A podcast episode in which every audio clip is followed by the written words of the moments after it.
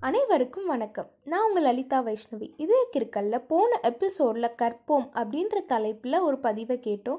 இந்த எபிசோடில் என்னவளே அப்படின்ற தலைப்பில் ஒரு பதிவை கேட்கலாம். என்னவளே?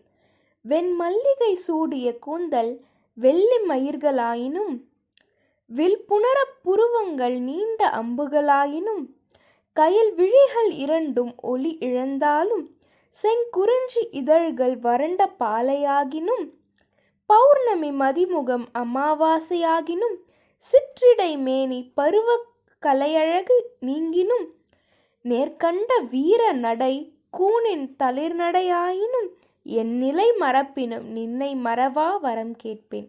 என்னவளே? என் உயிரின் துடிப்பானவளே? என்றும் பிரியேன் நின்னை. இந்த பதிவு உங்களுக்கு பிடிச்சிருந்தா உங்களோட கமெண்ட்ஸை என்னோட ஃபேஸ்புக் பிளாக் பேஜ் இதே கிற்கல்ல ஷேர் பண்ணுங்கள் மீண்டும் மற்றொரு எபிசோடில் சந்திக்கும் நான் உங்கள் லலிதா வைஷ்ணவி. நன்றி வணக்கம்.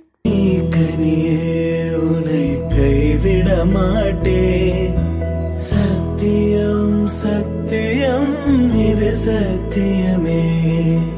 மாலை சூடிய காலை கதிரின் மேலே. சத்தியம் சத்தியம் இது சத்தியமே. ஒரு குழந்தை